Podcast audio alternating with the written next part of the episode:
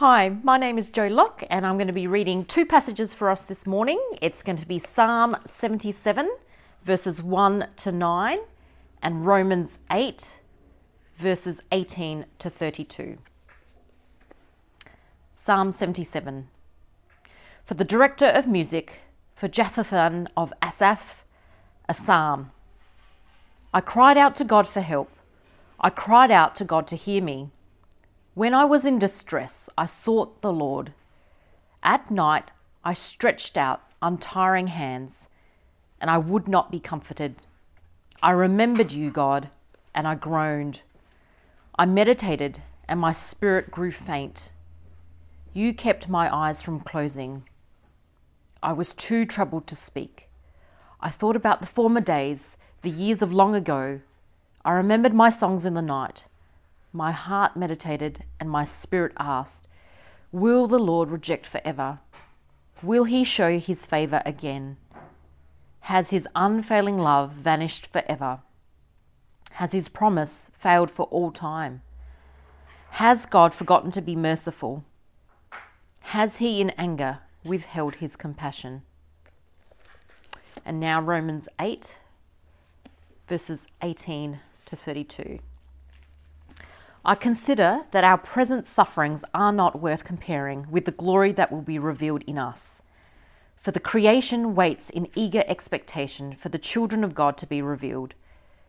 For the creation was subjected to frustration, not by its own choice, but by the will of the one who subjected it, in hope that the, res- that the creation itself will be liberated from its bondage to decay and brought into the freedom and glory of the children of God we know that the whole creation has been groaning, as in the pains of childbirth, right up to the present time.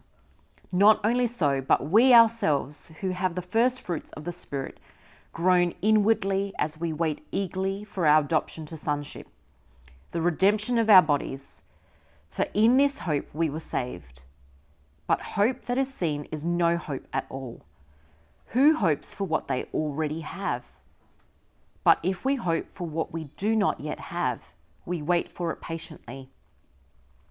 In the same way, the Spirit helps us in our weakness. We do not know what we ought to pray for, but the Spirit Himself intercedes for us through wordless groans. And He who searches our hearts knows the mind of the Spirit, because the Spirit intercedes for God's people in accordance with the will of God. And we know that in all things, God works for the good of those who love him, who have been called according to his purpose.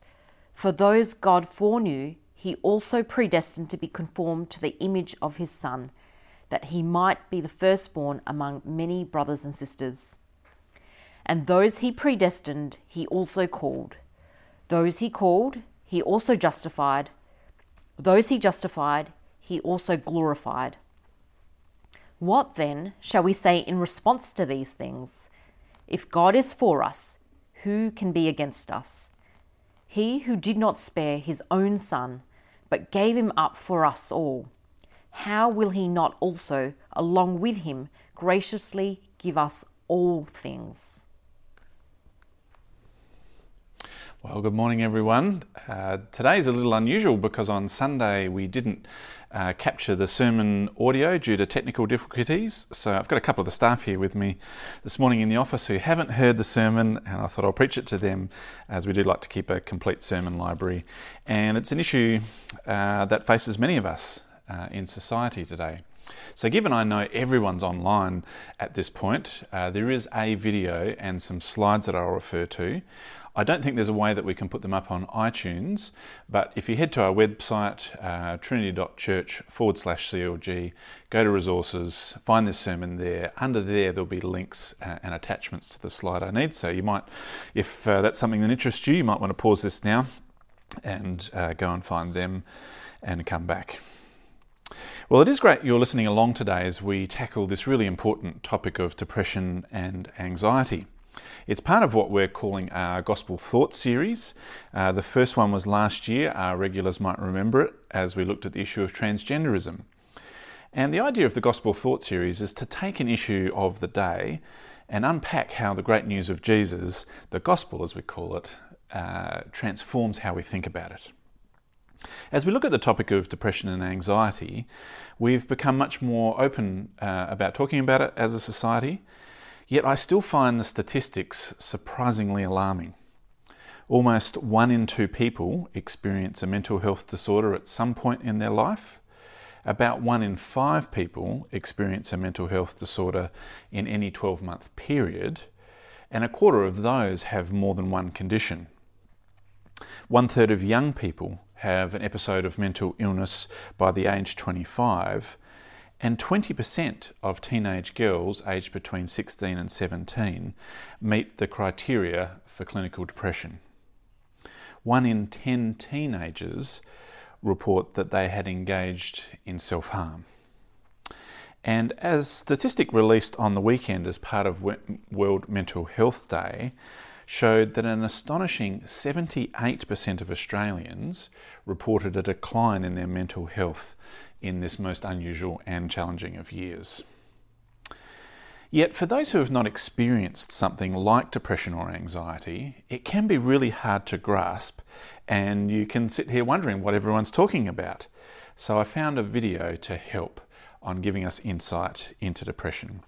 It was put together by the World Health Organization a while back, riffing off uh, the now famous black dog metaphor that the great Winston Churchill coined to describe his battle with depression. So we'll have a look at that video now. I had a black dog. His name was Depression. Whenever the black dog made an appearance, I felt empty and life just seemed to slow down. He could surprise me with a visit for no reason or occasion. The black dog made me look and feel older than my years. When the rest of the world seemed to be enjoying life, I could only see it through the black dog. Activities that usually brought me pleasure suddenly ceased to. He liked to ruin my appetite. He chewed up my memory and my ability to concentrate. Doing anything or going anywhere with the black dog required superhuman strength. At social occasions, he'd sniff out what confidence I had and chase it away. My biggest fear was being found out. I worried that people would judge me because of the shame and stigma of the black dog, I was constantly worried that I'd be found out. So I invested vast amounts of energy into covering him up. Keeping up an emotional lie is exhausting. Black Dog could make me think and say negative things. He could make me irritable and difficult to be around.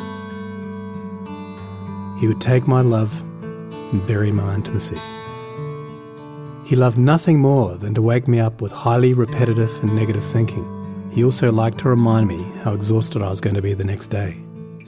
Having a black dog in your life isn't so much about feeling a bit down, sad, or blue. At its worst, it's about being devoid of feeling altogether. As I got older, the black dog got bigger and he started hanging around all the time. I'd chase him off with whatever I thought might send him running.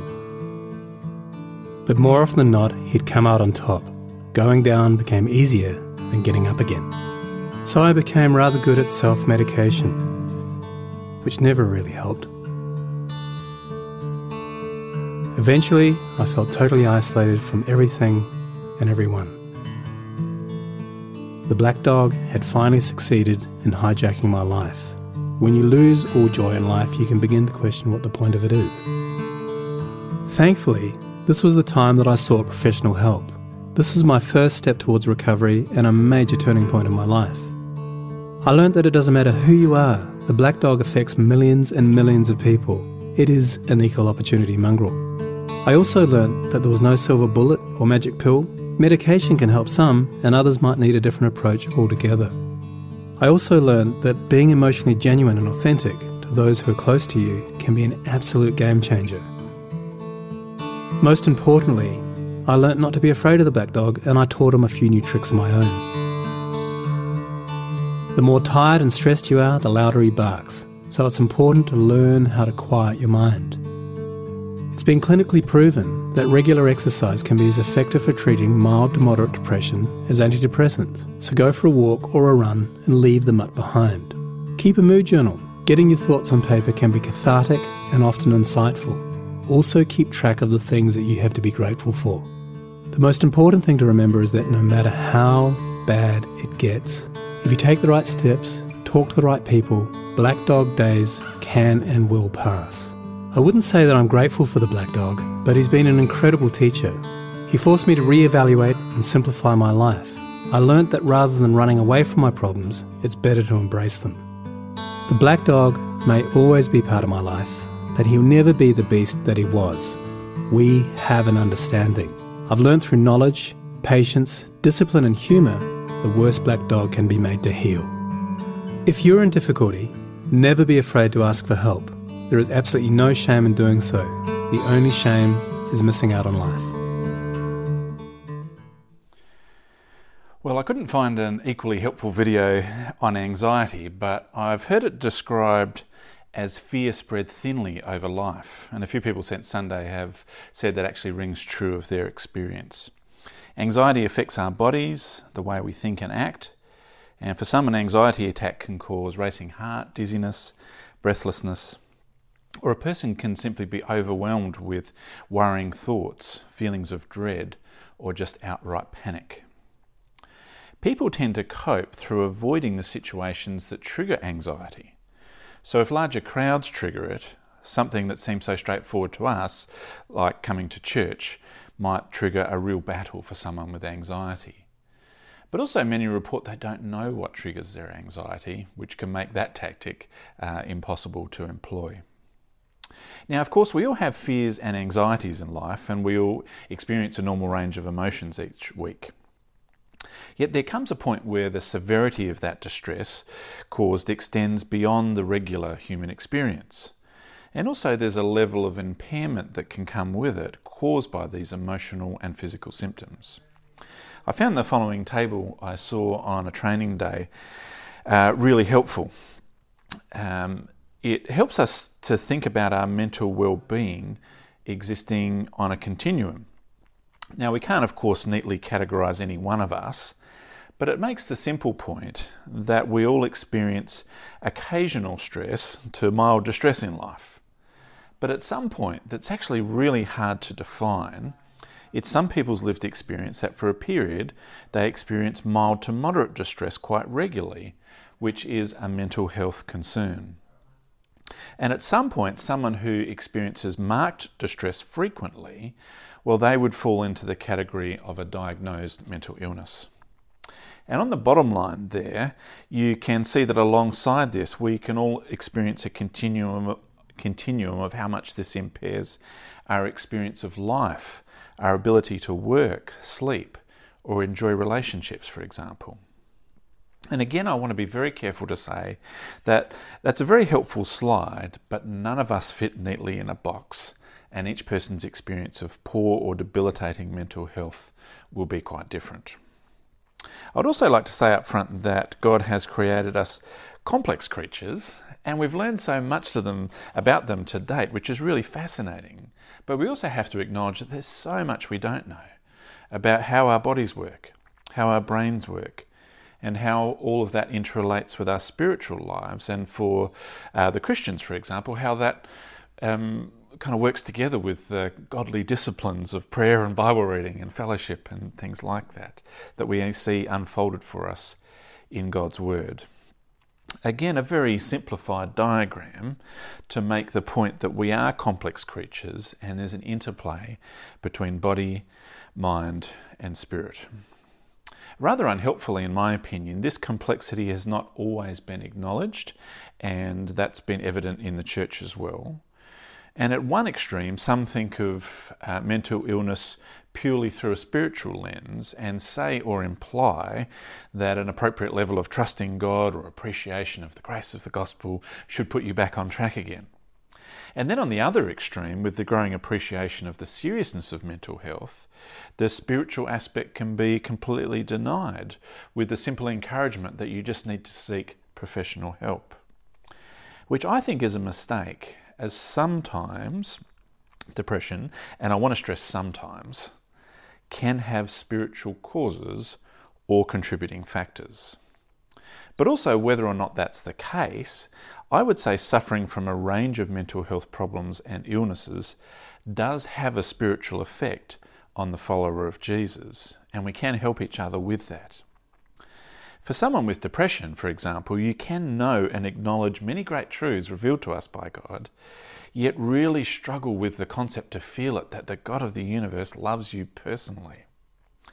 There can be a loss of the sense of God's presence in your life. Prayer can become difficult and less meaningful. For someone with social anxiety, coming to church can be the most challenging day of the week, and sharing life with others can be hard, robbing you of much needed encouragement and friendship. And all of these things, I think, also work on a deeper level as we beat ourselves up for not feeling more grateful and joyful, given we know uh, what we know about the extent of God's love for us shown to us through Jesus' life, death, and resurrection. And also, poor Bible teaching, uh, pushing the barrow, barrow of triumphant Christian living today, can unexpectedly raise expectations this side of heaven making us feel like there's just one more thing at life that I've failed at. People with poor mental health can feel like they're being a bad Christian witness to their friends. We are also commanded at many points to rejoice in the Lord always or make a joyful noise to God in song, which needs to be carefully reflected on, not simplistically asserted, as it's pretty hard to do when you're suffering from something that, by definition almost, robs you of joy.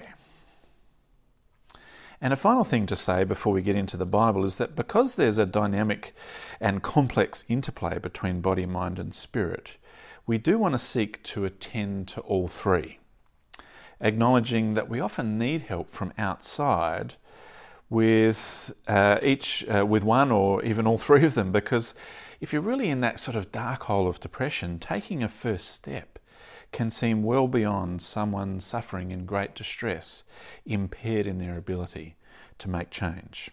I'm a big believer in not trying to be an expert in an area I'm not trained for, so I do want to affirm that a great doctor is indispensable. And for some people, they might find a dietitian really helpful or a personal trainer as we sort of seek to attend to our bodies. Psychologists, counsellors, and psychiatrists can be really helpful for a time or ongoing with aiding the mind. As the video said, medication can work really well for some, yet for others, the side effects can feel worse than the symptoms that they're trying to treat. Each situation is different. There is no one size fits all. So, we're going to turn our attention now to the spiritual and the difference the great news of Jesus makes tried to represent that on my slide by a bigger circle to say that's where we're focusing the rest of our time, albeit briefly today. And there's three things I want to look at. Firstly, we want to look to God's Word for spiritual insight. Secondly, how we can use God's Word for practical help. And thirdly, how being a church family that shows grace to one another can be of great encouragement. So, for spiritual insight, I chose our Romans reading for today. So, it'd be great to have it there in front of you Romans 8, verses 18 to 32. Now, I should say we have three full sermons coming on Romans 8 in the coming months as we pick up our Romans series again next week. So, for today, just a few insights. The big picture Romans has been painting up until this point is that the world's biggest problem is that humanity has rejected God's right and loving rule over our world and broken our relationship with Him. And not only do we sin against one another, causing great pain, but God's wrath against this rebellion is being revealed. That's the sort of the big problem uh, Romans launches into as it begins. And verse 20 of today's reading says that the whole of creation has been subjected to frustration by God. This affects every aspect of creation, not working as beautifully as it was designed. And verse 22 puts forward this image of our world groaning as in the pains of childbirth right up until the present time. We've felt that more than usual this year, I think. A year kicked off with devastating bushfires and environmental concerns, great political tensions and divides, as well as the health and economic and household budget concerns that have come with the pandemic. And does the follower of Jesus escape all of this suffering? No, as verse 23 points out. we ourselves, who have the first fruits of the Spirit, which can only be a description of the Christian, groan inwardly as we wait eagerly for our adoption to sonship, the redemption of our bodies. The effects of sin leave no part of us untouched. We are all groaning and broken in different ways, affecting at least in some way all aspects of body, mind, and spirit. And by itself, of course, that's not a particularly cheerful revelation about our world from, uh, from God's Word, but it does ring true of our experience, and God owns it. And I think the real question that all people everywhere of all different worldviews should be asking, given we can all see these exact same problems, is where then does our hope lie? I think the two most important words not to miss in this reading come at the end of verse 20 there. As we hear of God subjecting both humanity and our world to frustration, in hope. Mm. In hope. They're the two words not to miss because it's the great storyline of the Bible, it's the great storyline of the book of Romans that God was unwilling for our rebellion and rejection of Him and all the devastating consequences that followed to be the last word in His world. In great love, He pursued us with a wonderful plan to win back many and restore them to the status of His children again and that beyond our present sufferings, there awaits for us an incomparable glory and joy for all who have been reconciled to God again through Jesus. So let's read verses 23 to 25 again. Not only so, but we ourselves, who have the first fruits of the Spirit, groan inwardly as we await eagerly for our adoption to sonship, the redemption of our bodies. For in this hope we were saved. But hope that is seen is no hope at all. Who hopes for what they already have? But if we hope for what we do not yet have, we wait for it patiently. Our ultimate hope as followers of Jesus lies in the future, beyond this life, and it is a hope that will not disappoint, but for now we wait for it patiently. I chose to make this point today as we look at the issue of mental health because I think it's a really helpful reality check. We live in a world that expends so much energy trying to convince us that happiness is normal and if we're not happy, we're missing out. And that happiness is just around the corner. If you buy a Jeep, if you have an open plan living area with a four metre island bench to do life at, if you find love, and on top of that very clear marketing push, so many of us, and particularly the younger generations, are seeing our world through the social media veneer, where so many expend great energy trying to convince ourselves and everyone we know just how happy we are. And the clear implication of all of this is that happiness is normal. If you're not, it can be fixed. So let me sell you something. Whereas God is saying something entirely different that we're all broken in different ways. None of us should expect body, mind, and spirit to work properly now. God is saying, You are normal. I've got this. I've got a great plan, real hope, and I love you. And I've chosen to display that love through sending my son to die on the cross, to wipe your record and mine of sin clear and to welcome you into God's family today with great glory awaiting every one of my children for all eternity. And as verses 26 to 30 point out, and we'll look at them closer in a few weeks, but for now, in the meantime, God gives every believer His Spirit today, interceding for us, praying for us, working through our struggles for God's good uh, will according to his purpose.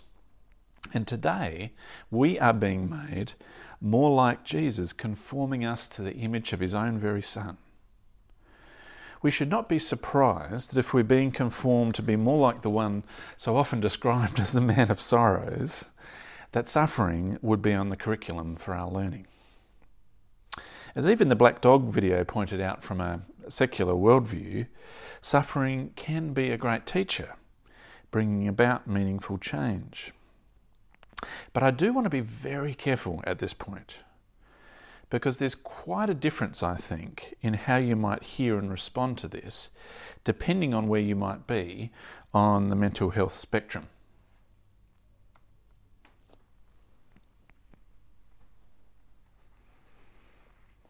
Let me illustrate by sharing some of my story. And uh, if you're following along at home, it'd be good to have uh, the mental health um, continuum uh, there in front of you. I think, looking back now, I spent most of my teen and adult life somewhere largely in the middle column, and I thought my experience of life was normal. It wasn't until about three years ago, where a number of things changed, that I moved over to the mentally healthy column. And since then, largely, I have experienced the best mental health of my life. And to satisfy your intrigue, and the staff team know this because I bang on about it all the time, I think one of the big changes was being diagnosed with celiac disease and changing my, desi- uh, my diet. And it's been shown that uh, over the last decade that gut health and mental health are linked. Now, there's so much we don't know about it, and there's huge amounts of research going on. But all I would say is, on a sample of one, I'm a huge believer, and it's one of the reasons I'm passionate about seeing us as whole people when it comes to mental health, body, mind, and spirit. But right now, I'm one of the 78% of Australians who would readily identify a decline in my mental health, particularly over recent months, stepping largely back into that middle column again, but also with some mercifully brief but rather intense uh, dips into some of the symptoms that would be under that final column. So as I looked at that mental health uh, graphic this week, I designed it on Photoshop and I was admiring it in the office. I had actually had one of those moments where I, I thought to myself, you know, in, in, a mildly berating way, I thought, yeah, well done, Matt. You've successfully taken a good step backwards in all three areas of life uh, this year. And so it's no surprise to me, uh, my present experience. But I can say that with someone with perspective at the moment, with ability to make some changes that I know will help. Yet for the chronic sufferer of poor mental health, and I've only ever had but a brief window into that world, but I know what it's like. And I've walked with someone very dear to me who suffered from depression for 10 years and unfortunately died via suicide. So I can speak with some degree of authority to say that when you're in that darkest of holes, you can feel entirely trapped, and any form of self help can feel beyond you.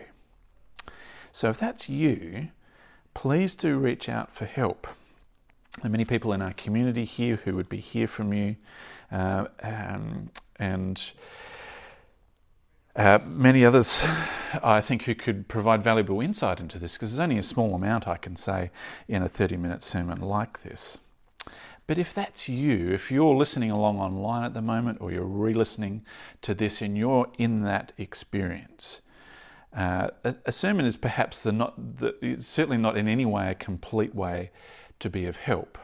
But I wanted to say something of help in that spiritual sphere that I found particularly helpful. So I thought, what's the one thing I would share with someone if I had the opportunity who's in that darkest of dark moments? And the one thing I'd choose to say is please don't go quiet on God. In your suffering, I know that it's hard.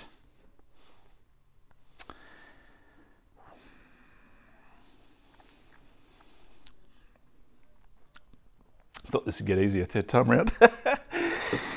I know what it's like to be in that moment in the dark watches of the night in tears, frustrated, angry, and only able to say, Jesus,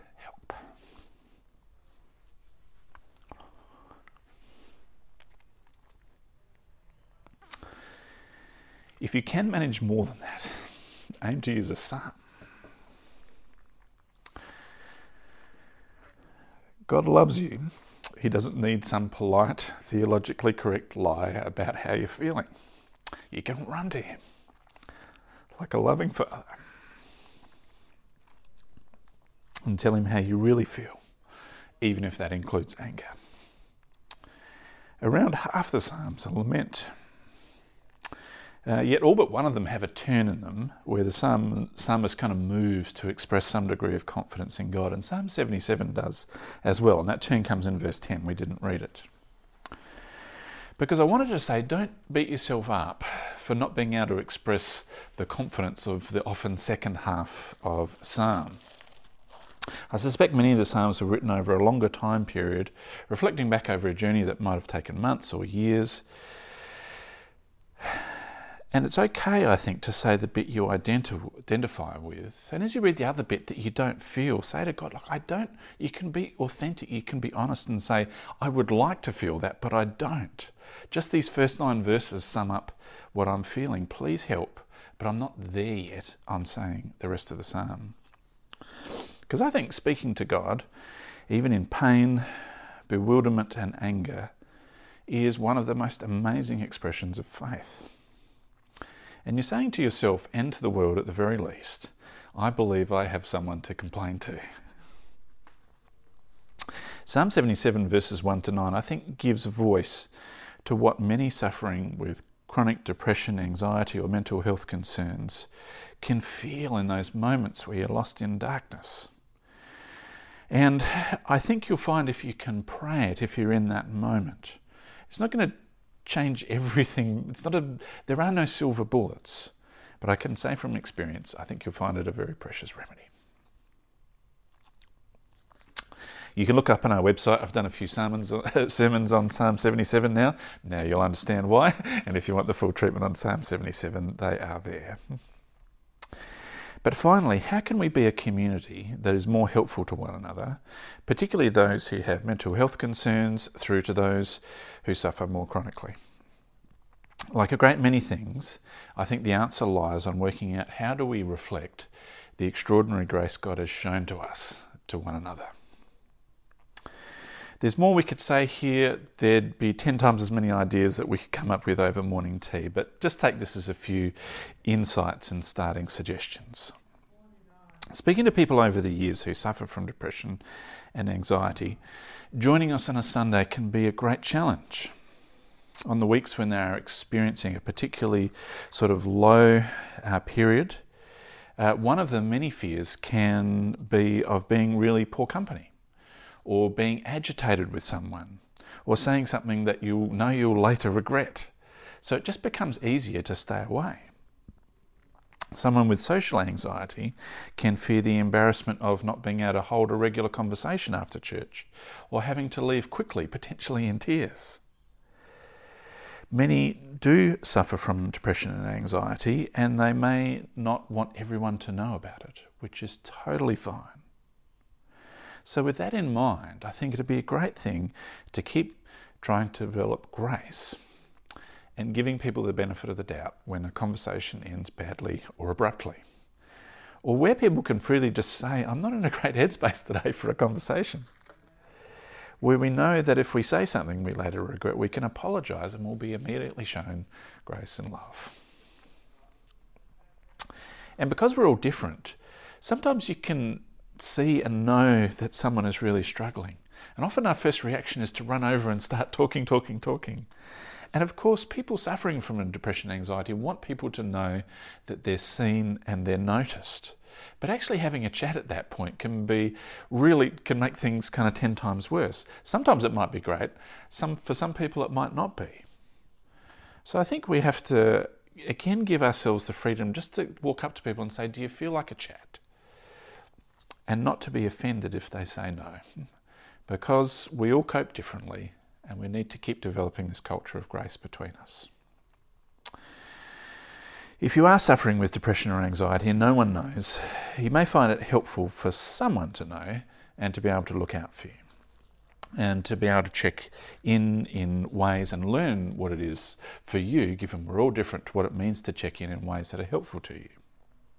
For some, it might be helpful if their community group knows, or a team they serve in knows. Which raises the important point to say that grace will probably need to flow in both directions as well, because we will all get it wrong sometimes as a community. we'll forget. We'll have our own stuff we're dealing with and be completely oblivious.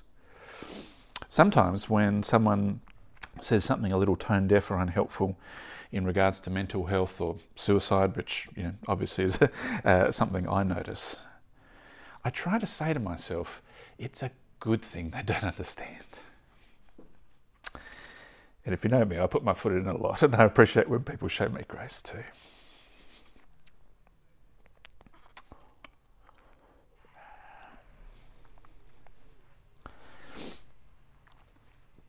Again, that can be very hard uh, for someone in the darkest of moments. So, grace, grace, grace is a wonderful thing to be a mark of the Christian community and our church here at Colonel Light Gardens. With much more that could be said, and as Joe approaches with some tissue, thank you, Joe. Still gets me. I thought it'd be a good thing today uh, to close and uh, read the conclusion to this most wonderful chapters in Romans 8 together.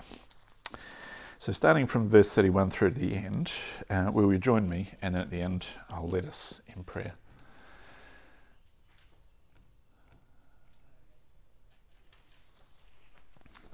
I'll read it here. You've got your Bibles there. together. What then shall we say in response to these things? If God is for us, who can be against us? He who did not spare his own son, but gave him up for us all, how will he not also, along with him, graciously give us all things? Who will bring any charge against those whom God has chosen? It is God who justifies. Who then is the one who condemns? No one. Christ Jesus, who died, more than that, who was raised to life, is at the right hand of God and is also interceding for us. Who shall separate us from the love of Christ? Shall trouble or hardship or persecution or famine or nakedness or danger or sword? As it is written, For your sake we face death all day long. We are considered as sheep to be slaughtered. No, in all these things we are more than conquerors through him who loved us. For I am convinced that neither death nor life, neither angels nor demons, neither the present nor the future, nor any powers, neither height nor depth, nor anything else in all creation will be able to separate us from the love of God that is in Christ Jesus our Lord. Let's pray. Dear Heavenly Father, we um, thank you so much for your extraordinary love for us that uh, despite our world's our rejection of your kingship and your loving rule over our lives, that you pursued us and that you had a wonderful plan to reconcile many to you uh, through the life, death, and resurrection of our Lord Jesus Christ. We pray for each and every person uh, who'd be uh, listening along, each and every person in our community who is uh, struggling uh, somewhere along uh, the mental health continuum. Lord, please, by the power of your Spirit, bring uh, just uh, bring something a sense of peace, um, some even but temporary relief, so they might know that you are powerful and that you are there. Uh, we pray, Lord, um, that uh, you would help us to uh, attend to each part of body, mind, and spirit, and we think particularly of those uh, probably in sufficiently a dark spot where even a small change uh, can seem beyond them. Lord, please bring help. Please bring family or friends, or if no one is about, reaching out uh, to a community of your people somewhere uh, around the world. And we just pray too, Lord, with so many of us with so much going on in our lives, that uh, for those who need help, please give us great spiritual discernment to stop the many uh, busy things we're doing, preparing to sing a song or uh, keeping children safe or making a cup of coffee, to actually notice uh, people are there and that they need help. And may uh, our reaching out to them be something that's very genuine and in your kindness and by your great power ultimately helpful that will be looked back on in the years to come as a, turning point, as a, a, as a time where you did uh, reach into someone's life and bring help. We pray particularly for those exploring who you are who don't uh, yet have confidence that Jesus is who he says he is and that he also uh, loves them and has the power to help. We ask that uh, in your kindness um, they might come to hear and uh, understand uh, the great news of the gospel of your Son, uh, Jesus Christ, lovingly shared by someone who cares for them and who already knows and loves you. We pray too for all of our um, medical help professionals, from doctors through to psychologists and counsellors and psychiatrists, that they too might be strengthened for the task that they face each day, seeking uh, to bring help to us being uh, complex and you know almost unique uh, in every way.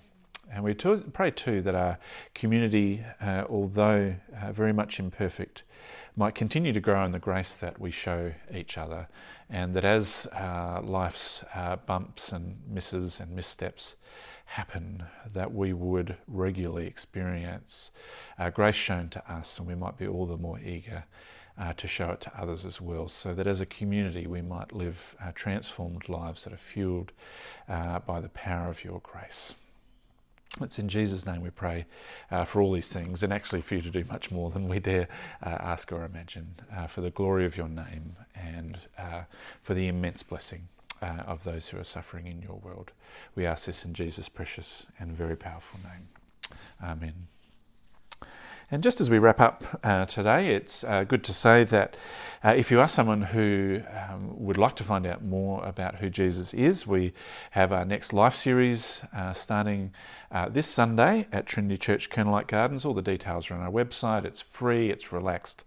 Uh, we find it's a great way to. Um, to actually share life together and what's most precious uh, to all of us, but particularly from a church, how central who Jesus is and how that changes everything. So please feel free to head to the website and sign up.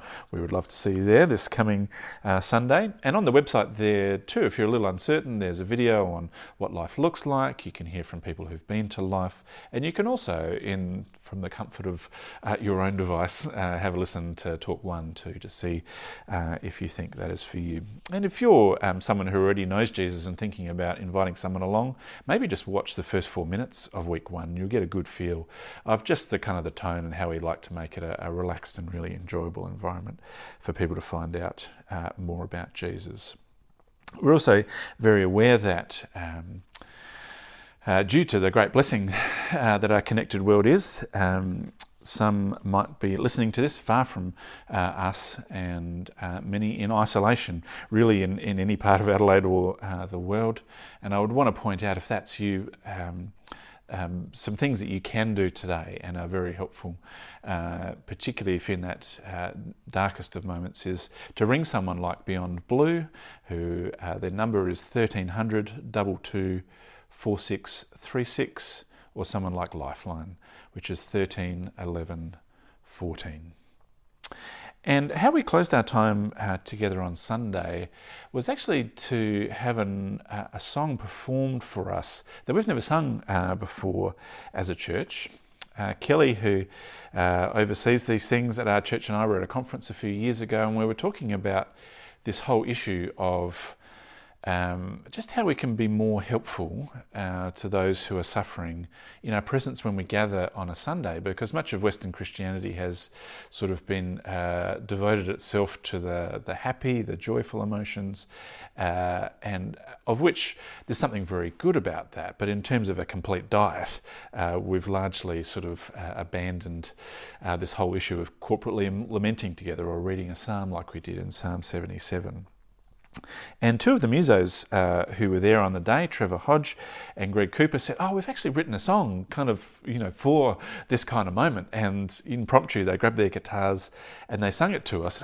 Very powerful uh, for everyone who was there and uh, Kelly, Esther, and Ella uh, sang it uh, for us on Sunday. It was just one of those really beautiful moments in our life together as a community.